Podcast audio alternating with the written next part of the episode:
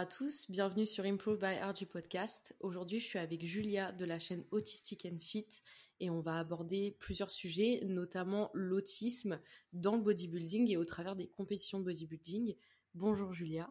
Salut Est-ce que dans un premier temps, tu peux te présenter, nous dire qui tu es, qu'est-ce que tu fais dans la vie, etc. Bah, salut Roman, salut à tous. Moi c'est Julia, euh, j'ai 32 ans et dans la vie je suis designer de chaussures et euh, personal seller. Euh, j'ai créé la chaîne Autistic and Fit pour parler de l'autisme à travers le monde du sport. Et je suis ex-powerlifter et maintenant je fais du bodybuilding et je me prépare pour une compète. Ok, nickel. Est-ce que tu peux m'expliquer du coup un petit peu ton parcours sportif? Qu'est-ce qui t'a mené à être là où tu es aujourd'hui? Et notamment ta transition du powerlifting vers le bodybuilding? Euh, mon parcours, alors, euh, quand euh, j'étais petite, je faisais de la gymnastique artistique et de l'équitation aussi. ensuite, pendant mes années lycée, j'ai arrêté le sport parce que ma mère considérait que je devais me focaliser sur les études et que voilà le sport ça allait un peu me déconcentrer. Moi je suis pas du tout de cet avis. J'invite les parents à encourager leurs enfants à faire du sport. Euh, donc voilà j'ai arrêté et euh, et c'est pendant mes études de design ensuite, mes études supérieures, euh, que là bon j'ai pas du tout fait de sport et j'ai pris beaucoup de poids. en fait, j'ai pris beaucoup de poids à la suite d'une longue période où, au contraire, je ne mangeais pas beaucoup parce qu'en fait, euh, j'étais dans une école de mode et en fait, euh, bah, tous les standards qu'on voyait, c'était des filles euh, voilà, super maigres et tout. tout ce qu'on dessinait, c'était des figurines avec des filles voilà, hyper longilignes et tout. Donc voilà, le terme de fitness, même santé hein, dans, le sport, c'était pas du tout le sujet. donc voilà, à la suite de ça, j'ai pris beaucoup de poids parce que forcément, qui dit privation, ben après voilà, j'ai repris beaucoup. Euh, et donc j'ai décidé de me prendre en main et à 26 ans, euh, c'est tard, mais à 26 ans ensuite je suis, euh, bah, j'ai mis les, pieds pour la première fois dans une salle de sport. et puis donc j'ai fait d'abord des cours collectifs et du cardio, voilà, les trucs classiques de la meuf qui arrive à la salle. mais mine de rien, ça c'est déjà un pas, c'est déjà bien de le faire. Et puis, je suis vite passée euh, côté euh, plateau de muscu parce que ben forcément au bout d'un moment euh, on s'ennuie. Surtout quand voilà on a un profil bon je l'ai découvert après mais j'ai un profil voilà j'aime beaucoup plus la performance et le côté muscle que voilà le petit fitness de, remise en forme on va dire. Donc je suis arrivée sur le plateau de muscu et là ça voilà j'ai tout de suite kiffé. J'ai tout de suite apprécier euh, ben je sais pas voilà comment mon corps se transformait comment ma vie devenait plus euh, plus euh, j'avais une hygiène de vie qui était meilleure qui enfin voilà tout tout tout allait mieux même mentalement et tout on prend confiance en soi. Ensuite je me suis vite rendu compte que ce que je préférais à la salle c'était le côté performance euh, donc j'ai, je me suis orientée, enfin j'ai fait de la force athlétique, euh, d'abord un petit peu euh, dans mon coin et ensuite j'ai vite pris un, un coach. J'en ai fait quelques mois, j'ai fait quelques compètes, c'était en FSFA à l'époque. et ensuite il y a eu le Covid, donc j'ai arrêté. Et puis ensuite après le Covid, j'ai repris, là j'ai changé de fédération, j'ai changé de coach. Donc je suis passée en FF Force et euh, j'ai pris ton coach, Alexis, euh, de chez Overload Process Training. Et là, ça a été trop trop bien. J'ai progressé un truc de fou. Euh, j'ai adoré le process, même si, à mon grand regret, j'ai pas pu m'amener, on va dire ça comme ça, j'ai pas pu m'amener au niveau que je voulais parce que j'ai pratiqué le powerlifting un moment de ma vie qui était très compliqué. Euh, mais voilà, ça m'a permis de garder la tête euh, hors de l'eau et j'ai vraiment adoré ce sport. Le powerlifting, c'était génial, génial. Euh, au bout d'un moment, j'ai j'ai arrêté, bon, on va dire pour des raisons perso, on va dire ça. et puis j'ai décidé de choisir un, un sport cousin c'est du sport en salle aussi. Donc le body, parce que parce que voilà, j'ai toujours apprécié aussi le côté esthétique. et je, je, voulais, je sais pas, je le sentais au fond de moi que j'avais envie de participer à une compétition de body une fois dans ma vie. Donc, donc là, j'ai commencé le body. Ça fait bientôt 8 mois, il me semble. Voilà, donc euh, maintenant je suis en prépa pour euh, une compète euh, en catégorie bikini NPC qui aura lieu le 9 septembre. Ok, donc du coup ce qui t'a amené à arrêter le power, ça a été plus le côté psychologique? Ouais. C'est pas tant le côté performance où tu te sentais bloqué ou quoi que ce soit, bah c'est le psychologique qui a bloqué les performances plutôt? Euh, alors oui, parce que bah, clairement j'étais en dépression. Euh, et puis euh, j'avais besoin de quelque chose d'autre. de, voilà, je sais pas, je, stagnais un peu, j'étais pas bien dans ma tête et j'avais besoin d'autre chose.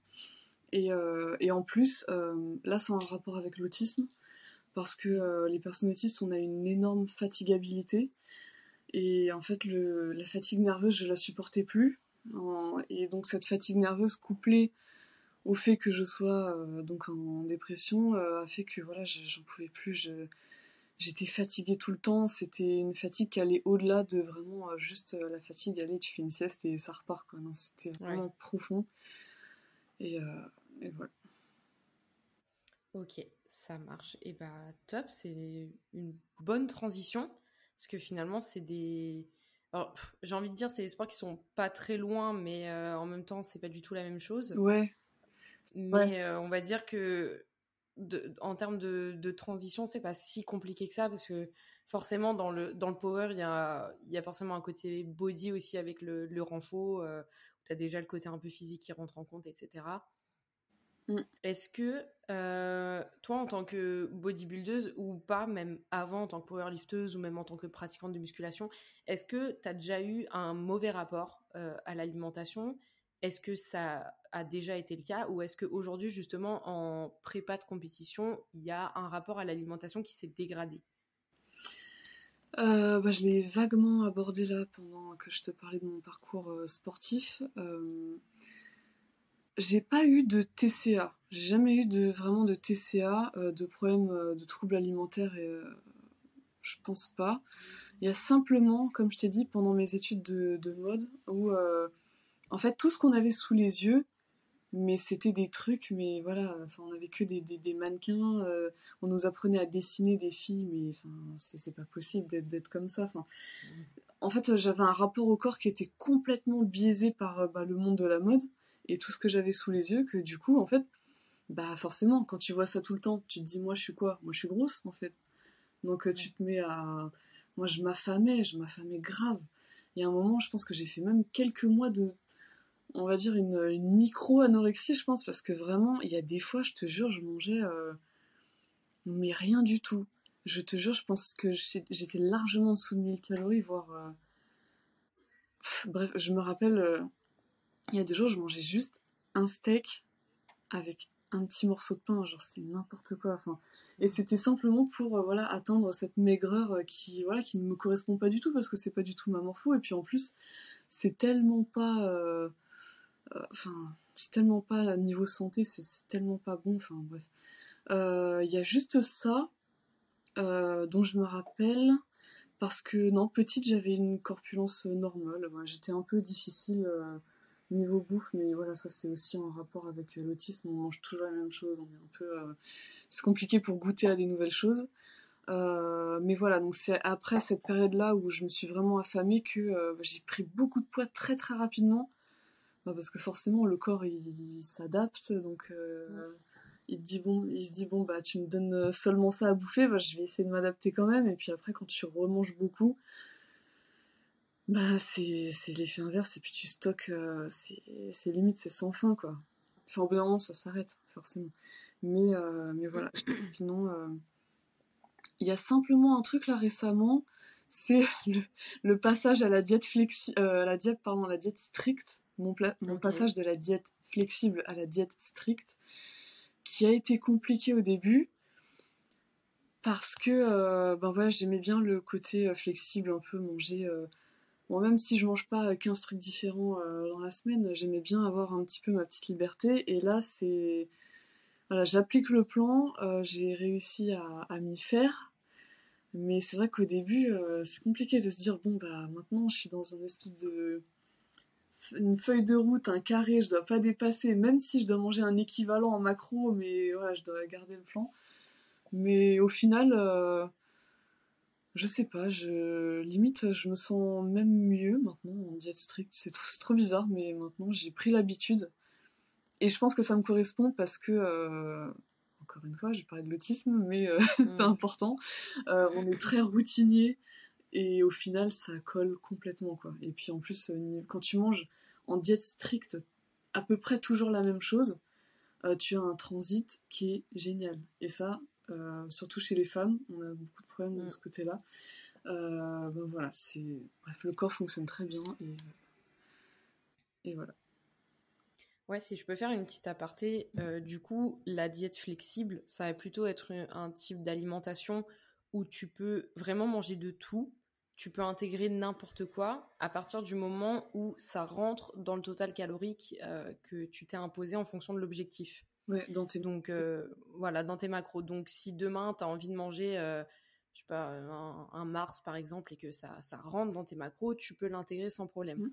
La diète stricte, là tu vas avoir un plan alimentaire qui est défini par ta coach, je l'imagine, mmh c'est ça. avec les aliments le plus bruts possible afin d'apporter tous les macros et micronutriments dont ton corps a besoin mmh et euh, optimiser autant ta prise de masse musculaire que la perte de masse grasse dans l'objectif de tes compétitions. Et donc, du coup, tu es obligé de suivre ce plan à la lettre, au grammage près, et euh, avec aucun écart possible, du moins euh, dans un objectif de prépa de compétition. Ouais, c'est ça. Bon, là, j'ai. Là, je suis pas à proprement parler en prépa, puisqu'elle commencera en mai. Mais euh, j'essaie de, voilà, de me familiariser avec la diète stricte. Et puis, non, j'ai un, j'ai un cheat par semaine pour l'instant. Et normalement, en prépa, j'en aurais pas du tout. c'est ouais. horrible. mais... mais bon, c'est ça, hein. je, vais... je vais le vivre. Je crois que tu n'as pas trop le choix. ouais, donc là, du coup, donc c'est ce que tu me disais, t'es pas encore en prépa. Donc là, l'objectif actuel, euh, jusqu'à temps que tu rentres officiellement en prépa, qui est en mai, tu m'as dit, c'est quoi actuellement? Tu es plus sur une prise de masse musculaire? Tu es déjà en perte de gras ou euh, c'est quoi l'objectif euh, J'avais une précédente coach avant, voilà, je suis avec Priscilla Pernaud. avec ma précédente coach, on était parti sur vraiment une prise de masse. Elle appelait ça vraiment une prise de masse. Et, et au final, en fait, quand je suis passée avec Priscilla, euh, elle m'a dit que en bikini, il n'y avait pas forcément besoin de faire une, vraie prise de masse. Quoi. Donc en fait, là, on est plus sur euh, une recomposition corporelle, plus plus, en mode construction, vraiment. Euh, mais, mais je suis pas là à, à bouffer 3000 calories pour prendre en masse euh, générale, genre et gras et euh, voilà. Là, on essaie de, mm. de, construire très proprement, justement avec la diète stricte, euh, de façon à ce que je n'ai pas trop de gras, parce que bon, la sèche, elle va être déjà assez hardcore. Donc voilà, si je me rajoute du gras à retirer plus tard, enfin si je me rajoute maintenant du gras à retirer plus tard, voilà, là je mange. Ça va être encore plus dur. Ouais, ouais, ouais. Donc euh, c'est une approche qui est un tout petit peu, c'est sensiblement différent, mais euh, voilà, c'est c'est son plan. Ok, donc recomposition corporelle pour le moment, et début mai, du coup, tu passes direct en sèche. Ouais, c'est ça. Euh, pour donc mai, juin, juillet, août, et puis ce sera ouais, le 9 septembre. En fait, j'ai deux compètes. Le 9 septembre, c'est les qualificatives, et puis le 30 septembre, c'est une compète. Euh, enfin, c'est la vraie compète, on va dire. Euh. D'accord. Ok. En quelle fédération t'es du coup? Euh, Ce sera NPC. Ok, ça mm. marche. Ouais. Donc, du coup, tu as un type de posing qui est qui est différent de d'autres fédérations. Euh. Ouais, c'est ça. J'étais pas très fan du posing IFBB, honnêtement. Oui. Euh, je sais pas, NPC j'aime bien, euh, j'aime tout, j'aime parce que voilà, chaque fédération il y a un type de posing, un type de posing pardon. Il y a le, j'allais dire l'équipement, mon passé de power qui me, ça revient ça n'est jamais vraiment parti. Le, tout ce qui est bikini, euh, talons, tout ça. En fait, chaque fédération a ses règles propres. Et euh, moi, honnêtement, il y a une fédération que j'adore, c'est WBFF. Mm. Justement, c'est la fédération de, ma coach. Mais en fait, c'est une fédération qui est tellement chère. Elle est vraiment, vraiment super chère. Là, j'ai pas les moyens. Elle m'attire beaucoup depuis longtemps. Justement, les athlètes que je suis, c'est plutôt WBFF, justement.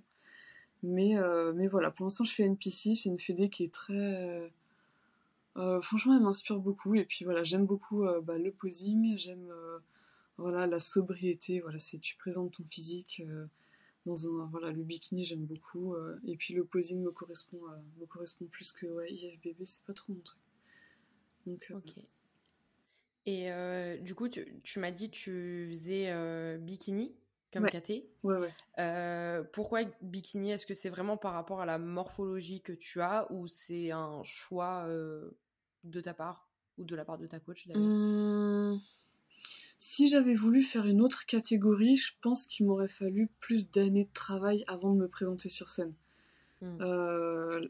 J'ai à peine commencé à me construire un bas de corps qui est convenable. Et euh, bah, bikini, c'est la première catégorie. Enfin, je veux dire, c'est la catégorie d'entrée, on va dire. quand euh, La plus accessible. Ouais, voilà, c'est ça. Et comme euh, voilà, je voulais, euh, je voulais le faire euh, maintenant, voilà, j'avais pas envie d'attendre. Et puis en plus, c'est vraiment. Moi, je suis très attirée par cette catégorie bikini. J'adore. honnêtement, voilà, je sais qu'il y en a beaucoup qui préfèrent wellness ou figure. c'est très, très populaire aussi. Mais voilà, moi, la ligne bikini, je l'adore. Et je trouve qu'elle me correspond. Pour l'instant, j'ai plutôt le profil bikini. Et puis en plus, je ne peux pas prétendre à plus. Donc voilà, ces deux raisons, euh, pour l'instant, ouais, ce sera bikini, on, verra plus tard. Euh, ce serait trop ouf que j'arrive à me construire un corps qui corresponde à autre chose, voire, je sais pas, wellness, on ne sait rien, mais, mais voilà, mais pour l'instant, bikini, euh, vraiment, j'aime beaucoup bikini. Ok, je définis juste euh, ce, que, ce que veut dire catégorie euh, bikini pour les gens qui connaissent pas trop ce milieu-là. Mhm. Euh, dis-moi si je me trompe ou pas, mais de ma connaissance, du coup, catégorie bikini, c'est plutôt on affiche un physique qui n'est pas trop musclé, qui est plutôt sec, et on met surtout en avant l'esthétique. Mm. Donc, on doit avoir un maquillage propre, les cheveux, le bikini, les talons en plus de d'avoir du coup cette ligne euh, sèche, tracée et harmonieuse, parce que du coup, le but c'est pas forcément d'avoir une partie du corps plus développée que l'autre. On veut vraiment que tout mmh. soit harmonieux et on penche plutôt sur un esthétique euh, très féminin et, euh, très ouais, voilà, plus axé sur le sur l'esthétisme féminin en fait. Ouais, ouais, ouais, c'est ça.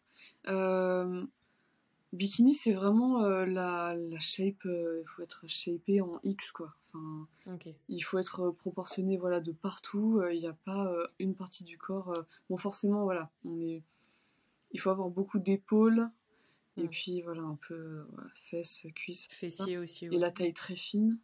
et après, oui, les autres catégories, bah, voilà, wellness, wellness c'est quand tu es développé un peu plus du bas. Figure, c'est un peu plus du haut, et puis voilà, etc. Mais, euh, mais oui.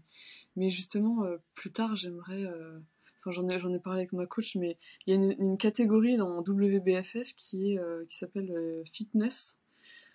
Euh, je saurais pas trop te la décrire, mais c'est un espèce de, c'est un bikini plus plus, mais très très musclé quoi. Enfin. Ok. Ouais. Qu'il n'y a pas dans d'autres fédés. il me semble pas, non. Ok, d'accord. Eh ben nickel. Euh, je vais te, te, lire un post Insta que, que tu avais fait qui m'a un peu marqué parce que du coup j'ai fait un peu le, le tour euh, de tes réseaux pour euh, trouver mes questions. Il y a un, un, post Instagram dans lequel tu as annoncé justement que tu faisais ta compétition, enfin ta prépa pour les compétitions bikini. Et tu as dit un de mes grands regrets serait de ne jamais avoir fait de compétition de body. Je m'entends encore répéter cette phrase à un nombre incalculable d'interlocuteurs et récemment je me suis dit pourquoi cela ne devrait pas, pourquoi cela devrait être un regret? J'ai bientôt 32 ans et je vais sûrement concourir face à des filles de 20 ans qui ont par exemple une meilleure qualité de peau que moi, mais vous savez quoi, je m'en fiche, j'ai pas peur et je connais la quantité de travail que je peux abattre lorsque quelque chose m'anime. Du coup, ma question, c'est euh, parce que tu te mets seulement au body du coup à 32 ans, mmh euh, qu'est-ce qui t'a empêché avant de, euh, de passer de ce côté-là et plus particulièrement des compétitions? S'il y avait des freins qui ont été mis Je pense que. Petit camion de pompier derrière. Euh, de toute façon, je pense que quand on commence la muscu, euh, on se sent euh, déjà, on, sent qu'on est débutant. Donc on se sent pas prêt déjà à tout de suite aller sur scène. Enfin voilà, il faut déjà plusieurs années. voilà, moi ça fait bientôt sept ans que je m'entraîne. je et en plus si c'est pour présenter juste un physique type anorexique sans aucun muscle, aucun intérêt. Euh, je pense qu'au début, je me sentais bah, pas légitime, tout simplement. C'était le début, voilà, il fallait que j'apprenne euh, bah, ce que c'est la muscu, ce que c'est que de manger bien, euh, ce que c'est que d'avoir une hygiène de vie. je pense qu'il faut faire chaque chose en son temps. Il faut faire aussi ses erreurs.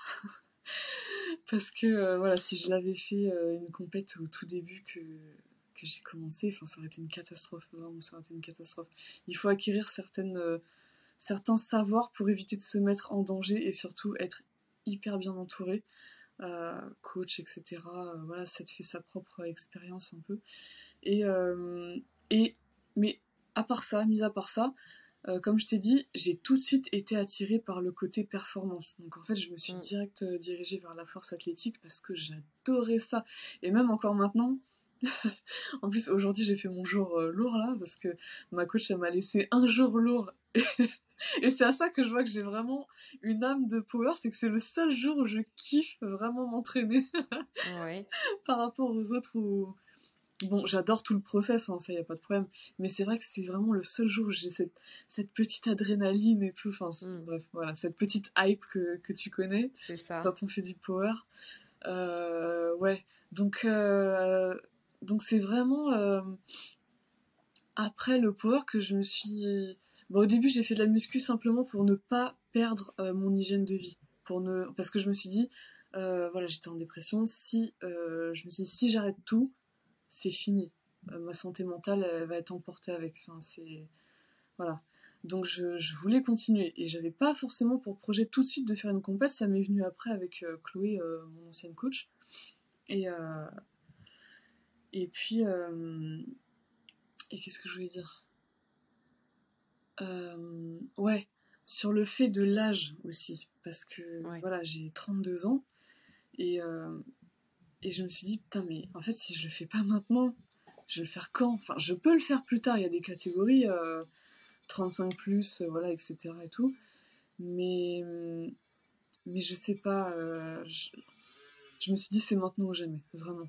Voilà. Et en plus, je me suis dit que j'ai vraiment fait les choses dans le bon ordre, sachant que la force athlétique euh, et plus précisément la technique aux trois mouvements polyarticulaires euh, de base, enfin voilà, le, squat, euh, développé couché, soulevé de terre, c'est tellement des choses que je me rends compte que tous les pratiquants de muscu enfin, ne savent pas faire les mouvements de base.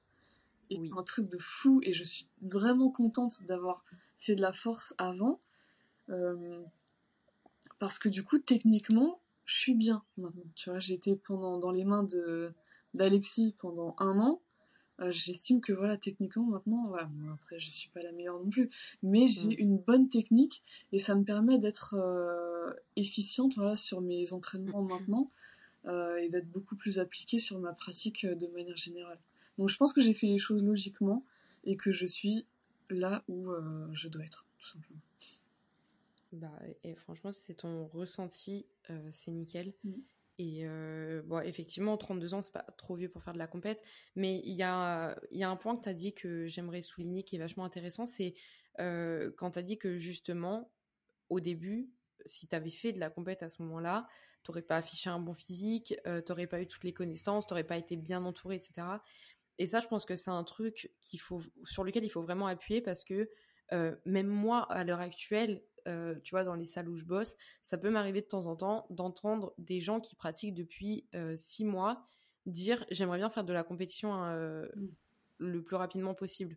Mais en fait, si déjà t'as pas les bases d'une bonne construction musculaire, effectivement, quand tu vas sécher, il va rien rester. grave. Mmh. Ça va être, on, va voir les os, ça va effectivement être un physique qui va paraître un peu anorexique, mmh. alors que le but sur scène, c'est quand même d'afficher un minimum de masse musculaire, après en fonction de la catégorie dans laquelle tu es. Mmh Et effectivement, bien s'entourer, c'est la base. Parce que, pareil, j'ai déjà côtoyé des gens qui voulaient faire des compètes de body en se coachant seuls. Et il y en a qui le font et qui y arrivent très bien, mais c'est des gens qui soit sont déjà coachs et du coup ont une connaissance qui sont très développée, qui est très développée, soit qui a des années et des années de pratique derrière et qui, pareil, a une connaissance qui est très développée. Donc, si euh, des gens qui nous écoutent souhaitent faire de la compétition, euh, prenez le temps de d'acquérir vos bases, que ce soit en termes de connaissances ou en termes de euh, pratique des mouvements ou en termes de construction musculaire. Et surtout, entourez-vous de, gens compétents qui vont savoir vous gérer parce que les compétitions de body, c'est tellement impactant mmh. physiquement, physiologiquement, extrêmement. que si c'est extrêmement et mmh. surtout chez les femmes, que si c'est pas bien géré, derrière ça peut être terrible mmh. les retombées. Donc, euh, donc voilà, je voulais juste faire cette euh, petite aparté mmh, dessus. Je suis totalement d'accord. Mmh. Euh, je vais passer un peu plus sur le côté autisme, du mmh. coup, parce que tu as été diagnostiqué autisme, autiste pardon, Asperger, et tu as ouvert ta chaîne YouTube sur le sujet à but informatif. Donc, est-ce que tu peux nous définir ce qu'est l'autisme Asperger et comment toi tu as découvert que tu en étais atteinte? Euh, alors, euh, l'autisme, c'est euh, en fait être atteint du TSA, parce que le trouble du spectre autistique, en fait, c'est un, c'est, un spectre, donc il y a plusieurs formes. Et l'autisme dit Asperger, en fait, c'est une neuroatypie. c'est alors c'est pas à proprement parler un handicap, mais en fait c'est un autre état d'être au monde et une autre façon qu'a le cerveau de, fonctionner. Euh, mais en fait, c'est le fait de vivre dans un monde qui est inadapté euh, qui, rend, euh, qui rend la chose à l'état de handicap, en fait. Parce qu'en fait, on évolue dans un monde qui n'est pas adapté à nos besoins. et donc, en fait, ça implique un système de pensée qui est différent. Ça s'appelle la pensée en arborescence. Donc c'est un système de pensée qui est très très anxiogène. on a une, une hypersensibilité physique et émotionnelle euh, l'hypersensibilité physique, ça va être euh, bah, sur tous les sens, euh, sensible aux lumières, aux odeurs, au bruit, enfin à certains, voilà, il y a des, des contacts sur la peau, voilà, qui nous, qui nous sommes vraiment quasi insupportables. Moi, par exemple, je suis très très sensible au, bruit. Euh, des fois, je m'affiche, je suis en train de me boucher les oreilles pour rien. Enfin, bref, mm. euh, D'hypersensibilité émotionnelle, euh, il faut savoir qu'on a. Euh, alors, on appelle ça l'autisme de haut niveau. Euh, même si on a un, un, QI qui est totalement normal, ce qui diverge chez nous, c'est d'avoir des pics de QI et des crashs. on va appeler ça comme ça. En fait, l'intelligence émotionnelle, elle est elle est plutôt basse, euh, ce qui fait qu'on a une très mauvaise gestion des émotions. Et euh, cette hypersensibilité, elle se traduit par euh, des émotions qui sont décuplées, mais un truc de fou. voilà, quand on est joyeux, on est euphorique, complet. Et quand on est triste, mais c'est le monde s'écroule. En fait, c'est caricatural, mais c'est ça. D'ailleurs, toi, t'es une hypersensible aussi, donc tu dois commenter tu comprends ça jamais... Alors, non, mais c'est drôle parce qu'il y a euh, peut-être trois jours, j'étais dans mon lit à minuit sur mon téléphone en train de faire des tests pour savoir si j'étais vraiment hypersensible. Parce que j'ai jamais été diagnostiquée, mais euh, je soupçonne de, de l'être, ouais. Ouais, ouais, il me semble bien. Ouais, ouais probable. Bien vu. euh, et puis, alors, pour continuer euh, donc sur ce qui nous caractérise, on a aussi des gros problèmes Enfin, le plus gros du problème, c'est les problèmes sociaux. Euh, parce qu'on a des difficultés à s'intégrer, des difficultés de compréhension, des difficultés à s'exprimer. chez nous, en fait, c'est très riche à l'intérieur, mais on a tellement du mal à verbaliser euh, d'ailleurs, ce podcast avec toi, euh, honnêtement, je te le dis, c'est une épreuve, mais je suis très contente d'en faire partie. Euh, c'est compliqué d'expliquer, c'est compliqué de. et voilà, donc ça implique qu'une personne autiste a forcément vécu beaucoup de rejets. Et, dans la construction, voilà, on, est, on, a, on a des choses un peu lourdes. Donc, euh, donc voilà, c'est ça, c'est un peu l'autisme. Et euh, moi, j'ai été diagnostiquée ouais, super tard, euh, ouais, à 30 ans, malgré le fait que toute petite en maternelle, en fait, j'avais été signalée par une prof qui avait genre convoqué mes parents en leur disant que j'étais pas normale. Et enfin, mes parents, voilà, gros choc et tout. Mais en fait, ils m'ont emmené voir un pédopsychiatre, mais c'était tellement, c'est dans les années 90 euh, du coup, c'était euh, encore plus méconnu qu'avant, enfin personne n'en parlait honnêtement, tu demandes à quelqu'un de cette époque-là, euh, et les personnes, il y a beaucoup de personnes qui sont encore plus vieilles que moi, qui sont diagnostiquées aussi encore plus tard, parce que voilà, bon, maintenant on fait des, progrès, il y a un peu plus d'informations, moi par ma chaîne YouTube j'essaie de faire, de poser ma pierre à l'édifice en, en termes d'infos, mais bref, donc à l'époque ça avait rien donné, donc j'ai loupé en fait l'occasion d'être euh, diagnostiquée euh, toute petite en fait par euh, cette maîtresse qui avait, qui avait vu ça chez moi. en fait, le, moment où je m'en suis moi rendu compte, et eh ben, en fait, c'est commun vraiment à toutes les personnes qui sont diagnostiquées très tardivement. En fait, c'est au moment où, où en fait, on a où les, difficultés se font vraiment le plus ressentir. C'est où tu te dis, putain, mais c'est pas possible. Pourquoi tout le monde arrive à faire. Euh, en fait, t'as as, l'impression d'être complètement à la ramasse par rapport à tout le monde, aussi bien émotionnellement que sur le plan du travail euh, ou socialement, où tout tu te dis, mais en fait, pourquoi tout paraît si naturel pour tout le monde et pourquoi moi, je suis complètement à côté de la plaque, j'ai l'impression d'être euh, complètement marginale et euh, je, je, pense pas comme tout le monde et en plus j'ai euh, cette sensation là, bon ça va être un peu chelou comment je vais dire ça, mais cette sensation que en fait on m'a mise dans la mauvaise matrice, tu vois? Mmh, d'accord. Bref, que mon cerveau il est il a été configuré, enfin je sais pas quel mot utiliser, mais bref il a été fait pas pour euh, cette matrice-là, tu vois. Enfin, c'est vraiment. Tu te sens à part euh, de, du reste de la population. Ouais, depuis. Et ça, c'est le sentiment euh, le plus fort, commun à toutes les personnes autistes. C'est vraiment toute ta vie. Tu sens que t'es en décalage, quoi. Mmh. donc, moi, j'ai commencé les recherches. en fait, je travaillais en Asie à l'époque et c'était tellement difficile pour moi. Je subissais tellement. J'en ai fait une dépression aussi, pareil que, euh, que en fait j'ai craqué au bout d'un moment et j'ai commencé à me remettre en question, à me dire mais ouais pourquoi tout le monde euh, y arrive, euh, voilà, et pourquoi moi je galère autant? Il y a forcément un truc, il y a forcément un truc. Pourquoi depuis toute petite je ressens ça et je ne sais pas ce que c'est en fait? Donc j'étais chez moi, je regardais YouTube, je regardais des trucs sur bah, les HPI, les, tout ça. Là, en fait, je trouvais des petites similitudes et tout à droite à gauche. Et, euh, et, et c'est normal, puisque en fait, j'ai aussi un fonctionnement HP, mais en fait, je ne suis pas HPI, je suis HPC.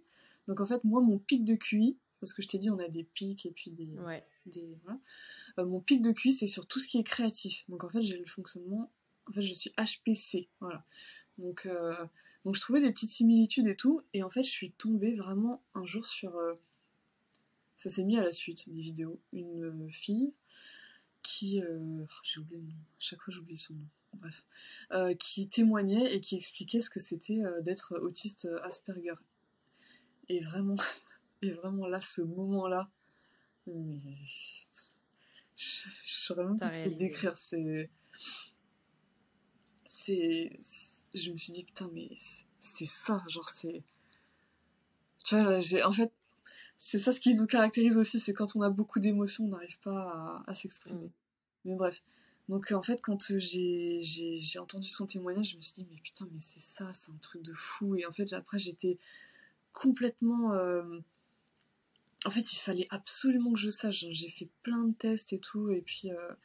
Et puis j'ai entamé donc ce, long parcours diagnostique qui a duré près de deux ans, qui est très très compliqué, qui est super éprouvant. Tu vois des, t'as des dizaines de rendez-vous avec plusieurs psys différentes. Et, c'est vraiment très compliqué. Franchement, euh, hmm. il faut être, euh, il faut être bien accroché pour, euh, pour, pour faire ce, parcours. Mais, mais justement, c'est bien qu'il soit si long d'un côté. Alors, c'est pas cool, mais en fait, ce que je vais dire, c'est que, en fait, ton cheminement intérieur, surtout quand tu es diagnostiqué tardivement, euh, t'as besoin de te reconstruire. Et ça se fait pas en quelques jours. Ok.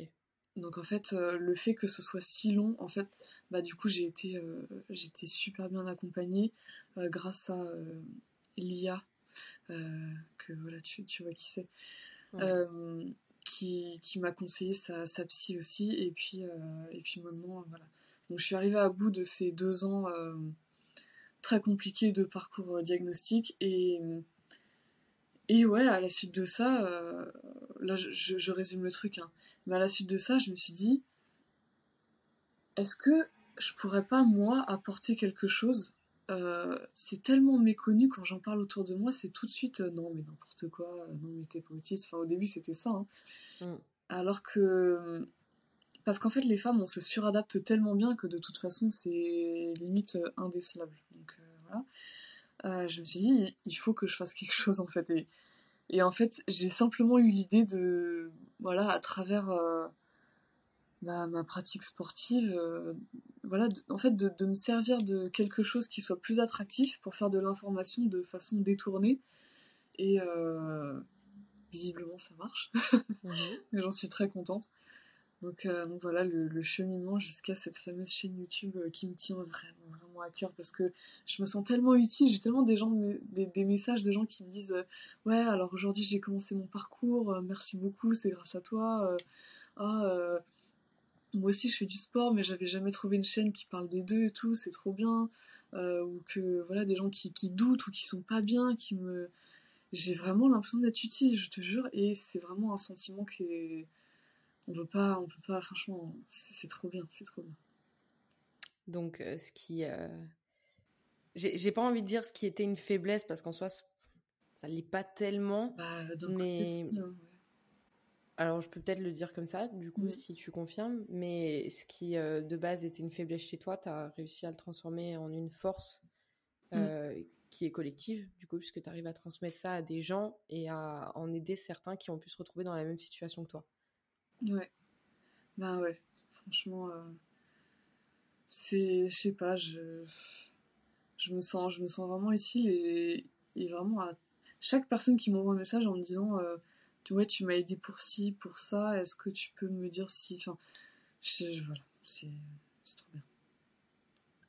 Et euh, dans une de tes vidéos, euh, tu as dit que plus jeune, tu portais un masque social pour survivre socialement, entre guillemets. Euh, du coup, dans, en, quoi l'autisme peut te faire sentir une différence quand tu es en société et quand tu ne l'es pas? En fait, tu t'en rends compte très vite que, en fait, comme tu es une personne très marginale, euh, qui a des goûts et des intérêts, on appelle ça les intérêts spécifiques, euh, ça c'est aussi une spécificité j'ai oublié de le lister au début. C'est, euh, on a des intérêts euh, restreints. Euh, ils appellent ça des, intérêts restreints, mais moi je préfère appeler ça des passions spécifiques, qui sont complètement insolites en fait. C'est ça le mot. Ils sont insolites. Et ben moi, quand j'étais petite, tu sais que je suis fan de Lara Croft. Je faisais que parler de Lara Croft du moment. Et puis voilà, il y a plein de trucs comme ça, mais et puis, avec les problèmes de compréhension, euh, les, les, problèmes à se faire des amis, tout ça, enfin, en fait, tu, tu, te rends vite compte que euh, les autres ne sont pas comme toi, et que si tu veux survivre socialement, il faut que tu mettes le même masque qu'eux. D'accord. C'est soit ça, et de toute façon, l'humain, il est fait. Euh, l'humain il est fait de, de, façon à, se comporter pour éviter le rejet. Parce que voilà, l'humain c'est un, être vivant qui est très social. Et, euh, et voilà, en fait, c'est dans notre nature, on, on, ne supporte pas le rejet, et puis c'est quelque chose de très douloureux de manière générale. Donc, euh, donc euh, ouais, voilà, en fait, tu, tu, mets un masque social, tu te comportes comme tout le monde. c'est ce qui fait aussi qu'on est très fatigué, puisqu'en fait, ça nous demande un effort constant. Ça nous demande aussi, voilà, du coup, bah, beaucoup de, repos pour se reposer des, des, des, des périodes où, euh, où tu as eu beaucoup d'interactions sociales, parce que voilà, il faut que tu entretiennes quelque chose qui te correspond pas forcément. Euh, bon, maintenant, voilà, j'apprends à être, plus moi-même, de, faire ce que j'aime, de, voilà, mais c'est vrai que c'est un cheminement qui est, long. Euh, et, et quand, quand, personne ne sait que tu es autiste, même toi-même, tu te dis que de toute façon, euh, c'est toi qui as un problème et c'est à toi de faire euh, l'effort. Voilà. Donc, tu, te, tu te poses même pas la question, quoi. Euh, et moi, je l'ai beaucoup caché à une période de ma vie d'une façon, voilà, j'étais très exubérante, très extravagante et tout, alors que c'est pas trop moi. mais voilà, maintenant, je suis beaucoup plus en raccord avec ce que je suis au fond, même si voilà, moi ça fait 30 ans que je me, que je me comporte d'une. Enfin, comment dire Ça fait 30 ans, voilà, je me suis construite d'une manière, je peux pas non plus euh, devenir quelqu'un d'autre. Enfin, tu vois, c'est. Bien sûr. C'est aussi. Euh, voilà, c'est une balance entre les deux et. Euh, et puis, de toute façon, voilà, il faut, quand tu es autiste et que. Il faut te faire suivre pour te, faire ton travail, en fait, ton travail sur toi. Ouais. C'est hyper important. J'ai relevé une euh, story que tu avais mis. Donc, euh, ça a été publié par euh, Storm of Minds et tu l'as republié en story. En donc, le, post dit Les personnes naïves ne sont pas stupides, elles pensent juste que tout le monde peut avoir un bon cœur. Donc, ça, tu l'as reposté et tu as mis en légende Ce post illustre très bien la naïveté sociale dans l'autisme. Une personne autiste est incapable de faire du mal, de mentir ou de trahir de façon consciente, avec le seul but de nuire à l'autre et pense donc à tort que c'est pareil pour tout le monde. Euh, du coup, est-ce que toi, il y a des situations dans lesquelles euh, tu as pu sentir ce genre de comportement naïf et par quoi ça se manifeste, notamment euh, quand tu es autiste? Ouais, alors ça, les, en fait, les personnes autistes, ouais, on, ne conçoit pas. en fait, on, ne conçoit pas la, méchanceté, l'injustice plein de traits euh, voilà, propres à l'humain, mais c'est vrai que nous, on a l'impression que ça n'existe pas. Mm. donc, on va partir euh, du principe, dans chaque relation qu'on aura, que ce soit amicale ou autre, on va partir du principe que l'autre ne peut pas nous faire du mal, puisque en fait, on, on, sait pas qu'on on est un peu dans le déni que ça existe. Voilà, je sais pas si je m'exprime bien, mais euh, voilà. Mm. Et ce qui fait qu'on est on est souvent confronté à des personnes euh, abusives, puisque euh, ces personnes-là voient bien que nous, on ne sait pas lire entre les lignes et qu'on n'arrive pas à voir euh, leurs vraies intentions. On n'arrive pas à voilà, savoir décrypter les intentions des autres, on en est incapable, vraiment incapable. Et, et comment dire Je vais pas. parce que c'est délicat, je vais, je, vais pas plomber l'ambiance. j'ai vécu des choses très grave, on va dire. Mm. Euh, je vais pas plomber l'ambiance, mais voilà. Il y a simplement une statistique qui est. Euh, enfin voilà, il n'y a pas photo. 9 femmes autistes sur 10 ont déjà été confrontées à des, des, des, des, abus et, euh, et des, agressions sexuelles. Donc, c'est vraiment caractéristique de, de, voilà surtout enfin c'est surtout les, les, femmes autistes enfin bref et euh, et c'est compliqué. Ça je, je, saurais pas donner de conseils sur ça parce que étant donné qu'on de toute façon une personne autiste euh, ne sait pas faire la différence entre une personne qui a des bonnes intentions ou des mauvaises intentions je, je, j'ai encore du mal à, à le déceler aujourd'hui. Ouais ouais franchement ouais, ouais. avec l'expérience forcément. Bon, on apprend. Mais le problème, c'est que voilà, il faut passer par des expériences pour se rendre compte que le monde n'est pas tout rose et que l'humain n'est pas forcément euh, euh, là que pour euh, avec des bonnes intentions, malheureusement. un truc bloqué.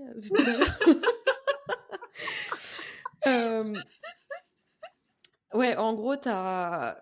pour dire que les personnes autistes ont un, ont un bon fond, enfin, du moins, en tout cas, c'est ton cas à toi, euh, il y, a un, vrai, un vrai bon fond derrière avec des intentions réelles mm. euh, et bonnes. Et euh, bah, du coup, tu as la sensation que tout le monde est pareil. Ouais, ouais, ouais. Tu penses que tout le monde va, va être comme toi sur ce point-là. Et du coup, ça peut être parfois compliqué quand tu te confrontes à des personnes qui cachent bien leur jeu, bah oui, de capter. Ouais.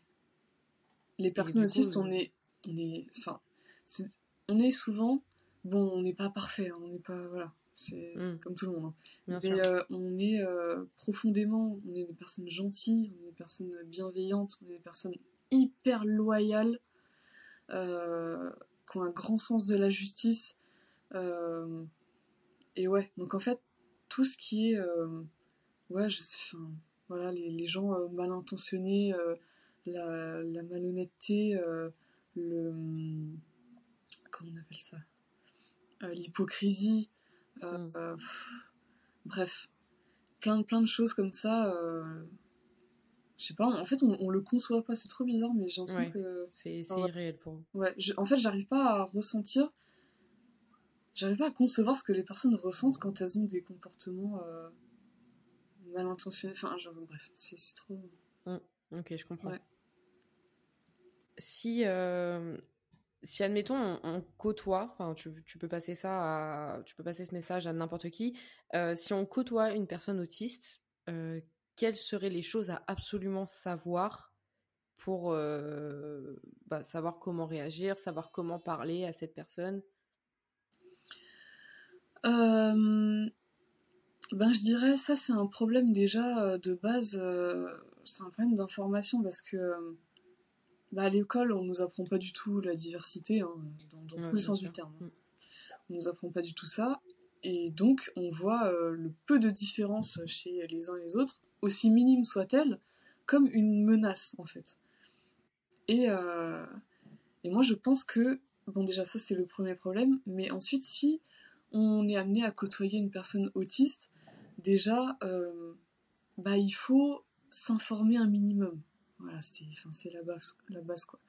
Nous, euh, malheureusement, on peut pas être tout le temps là comme des disques rayés. Alors, je suis autiste, ça veut dire si, ça, ça, mm. ça. Il faut que tu te comportes de telle, telle, telle, telle manière. Je peux pas faire ça avec chaque personne que je, que, que je, que je, que je rencontre, pardon. Donc, euh, donc il faut, ça c'est le minimum, c'est le strict minimum. Quand tu côtoies quelqu'un de autiste ou qui a une autre chose, n'importe, voilà, euh, se renseigner un minimum bah, t'as un ami que t'estimes, tu prends en compte toute sa personnalité.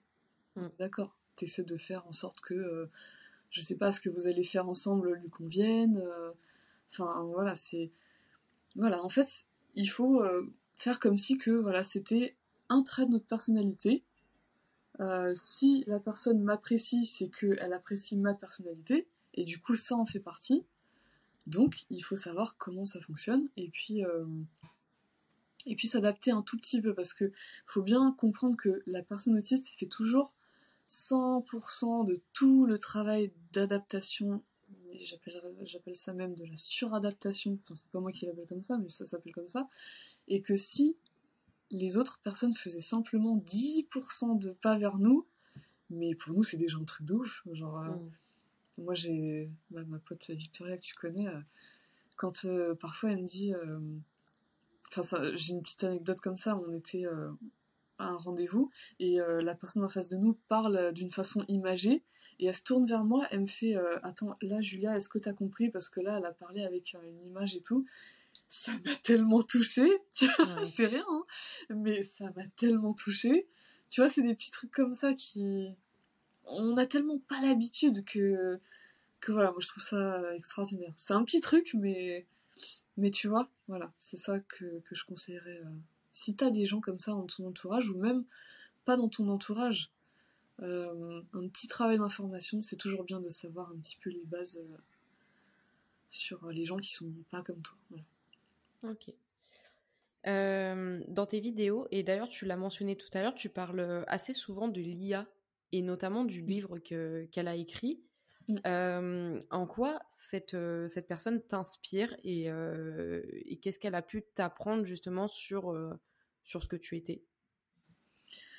Ben l'IA, numéro un mondial de Power. oui.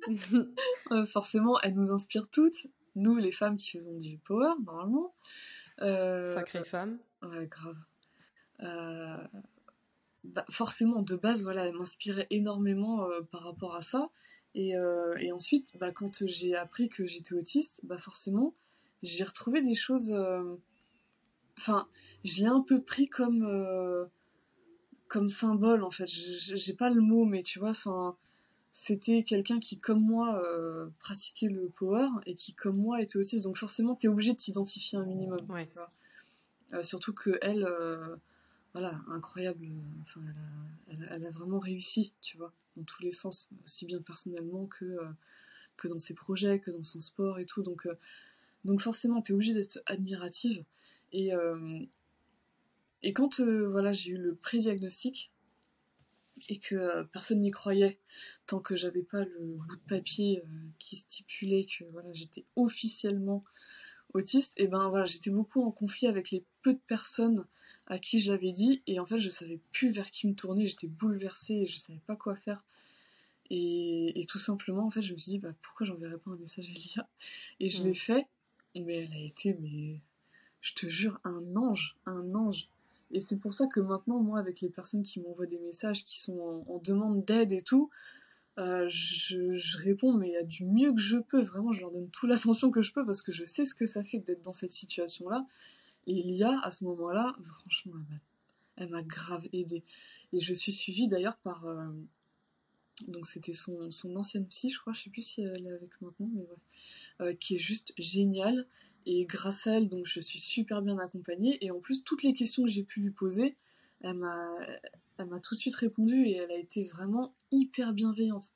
Donc, euh, donc voilà, maintenant, c'est devenu euh, une amie et puis, euh, et puis voilà, c'est vraiment, je suis, vraiment contente de l'avoir eu dans ma vie à ce moment-là et même encore maintenant. Et son livre est trop bien d'ailleurs, vraiment. Je te jure, il est trop bien expliqué. Il y a même des petits tableaux et tout. Enfin, mm. c'est une fille qui est très littéraire, donc en fait, elle l'a écrit d'une manière qui est ça se lit très vite et, c'est très facile à, tout comprendre, à bien intégrer. D'accord. Euh, je, le lirai probablement du coup. Je me suis mm. remise à lire des livres, donc euh, profitez euh, dernière question. Si tu avais une personne que tu pourrais inviter sur, sur ce podcast, qui ça serait tu, tu vois mon sourire on, a le même sourire, on se sait. tu sais déjà. Tu la connais très bien, c'est Victoria. Mm.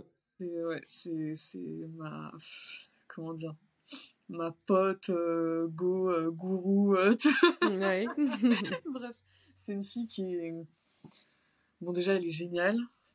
C'est franchement elle est d'une bienveillance, elle est elle, est trop cool. Et surtout, en fait, son, sa particularité, c'est que c'est une fille qui est très spirituelle. Mhm. Et euh, comme elle est aussi dans le monde du sport comme nous, je pense que ouais, parler de ça aussi à travers euh, le sport et tout, euh, via tes podcasts, je pense que ça peut être super intéressant. Ouais, moi je pense à elle.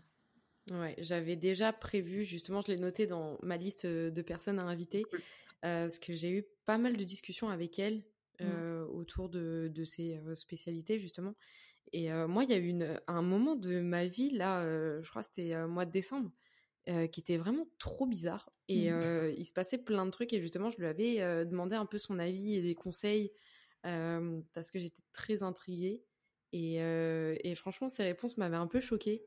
Et je me suis dit, je pense que c'est une personne avec qui je pourrais justement développer un podcast assez long et assez intéressant sur le sujet. Donc, euh, j'y avais déjà pensé. Et effectivement, hein, mais... ouais, il y a honnêtement. Alors après, on y croit, on n'y croit pas, hein, mais euh, moi, il y a un moment, elle m'a tiré les cartes, euh, j'étais sur le cul, quoi. Je me suis, dit, mais elle Et pourtant, je, je, la connais pas plus que ça. Hein. Je l'ai, je l'ai vue 4-5 euh, fois. Mm. On a discuté brièvement deux trois fois, mais elle m'a sorti des trucs, mais. Je me suis dit, mais comment elle peut savoir ça? Oui, oui, oui. donc, donc ouais, ok, c'était, c'était prévu et du coup, c'est doublement prévu. Cool. Eh ben écoute Julia, je pense qu'on a fait le tour euh, des sujets que je voulais aborder avec toi. Merci beaucoup pour tes réponses. Ben, merci. Euh, on, peut te, on peut te retrouver sur euh, tes réseaux sociaux, donc Instagram julia-du-bas maza-du-bas body. Et du coup, ta chaîne YouTube, Autistic and Fit, qui parle de, d'autisme à travers le fitness et où justement tu répertories bah, toute ta prépa pour ta compète mmh. avec des vlogs. Donc si vous êtes intéressé par tout ça, n'hésitez pas à aller la suivre. Et, euh, et puis, bah, bien évidemment, vous pouvez aussi suivre le compte Instagram d'Info by RJ Podcast et le mien, Roger Trainer-du bas. Et euh, bah, on te souhaite beaucoup de, de, courage et de réussite dans tes projets futurs et notamment dans tes compétitions. Je suivrai tout ça de très très près. Merci beaucoup, Julia. Merci, Roman. Merci de À très bientôt. Salut.